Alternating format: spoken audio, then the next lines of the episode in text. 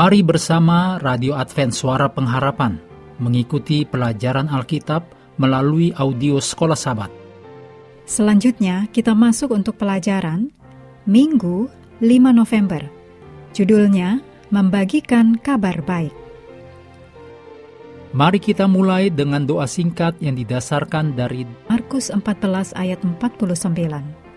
Tetapi haruslah digenapi yang tertulis dalam kitab suci Amin.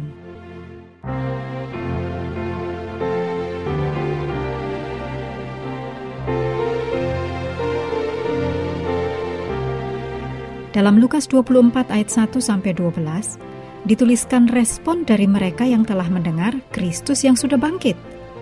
Pada hari Minggu pagi, setelah kematian Yesus, Lukas mengatakan bahwa sejumlah wanita pergi ke kubur. Mereka membawa rempah-rempah jadi kemungkinan besar mereka pergi ke sana untuk merawat jenazah Yesus karena saat itu sabat telah berakhir. Berharap menemukan makam yang masih tersegel, mereka terkejut ketika mendapati makam itu telah kosong. Bingung apa yang harus dilakukan. Mereka justru menjadi takut ketika ada dua orang muncul dengan berpakaian yang bersinar. Namun demikian, dua orang ini memiliki pekabaran bagi mereka Sambil mengingatkan kata-kata Yesus, dua orang ini menyampaikan kepada para wanita itu bahwa Yesus benar-benar telah bangkit, sama seperti yang Yesus katakan sebelumnya. Dilingkupi dengan rasa sukacita karena berita tersebut, mereka segera kembali ke tempat di mana para murid-murid dan pengikut Yesus lainnya berkumpul dan menyatakan kepada mereka apa yang telah mereka lihat dan dengar. Sebab sukacita mereka tidak bisa ditahan.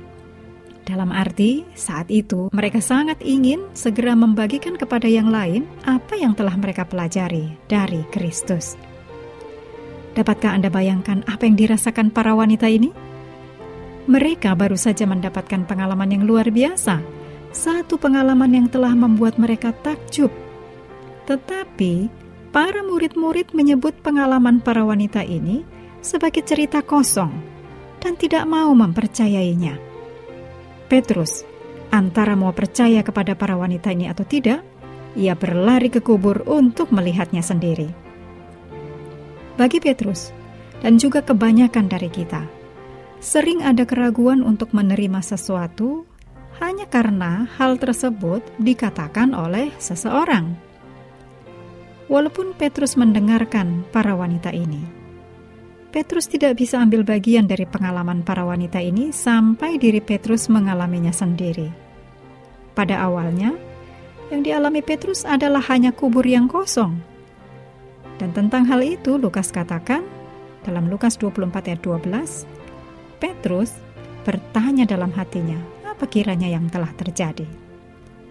Pengalaman Petrus di kubur tidaklah sama dengan apa yang dialami oleh para wanita tadi. Berbeda dengan respon Petrus. Segera setelah para wanita ini mendengar kabar tentang Yesus, mereka ingin segera membagikan hal itu kepada yang lain. Dalam pekerjaan misi ini, apakah ada motivasi yang lebih besar selain dari membuat orang-orang lain tahu tentang apa yang Yesus telah lakukan untuk diri mereka?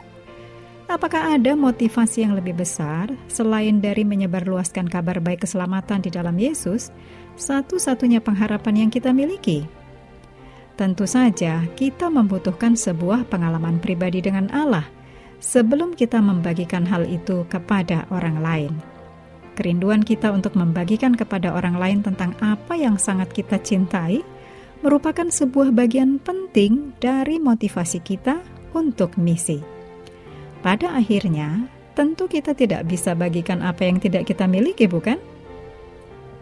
Renungkan apa saja pengalaman-pengalaman yang Anda telah miliki dalam hubungan dengan keberadaan Allah dan kasih-Nya, serta betapa waktu-waktu ini sangat berharga bagi Anda, dan bahwa semua itu memotivasi Anda untuk menjangkau orang lain dengan kabar baik. Mengakhiri pelajaran hari ini, kami terus mendorong Anda mengambil waktu bersekutu dengan Tuhan setiap hari, baik melalui renungan harian, pelajaran sekolah sahabat, juga bacaan Alkitab sedunia, percayalah kepada nabi-nabinya yang untuk hari ini melanjutkan dari Pengkhotbah 2 Tuhan memberkati kita semua.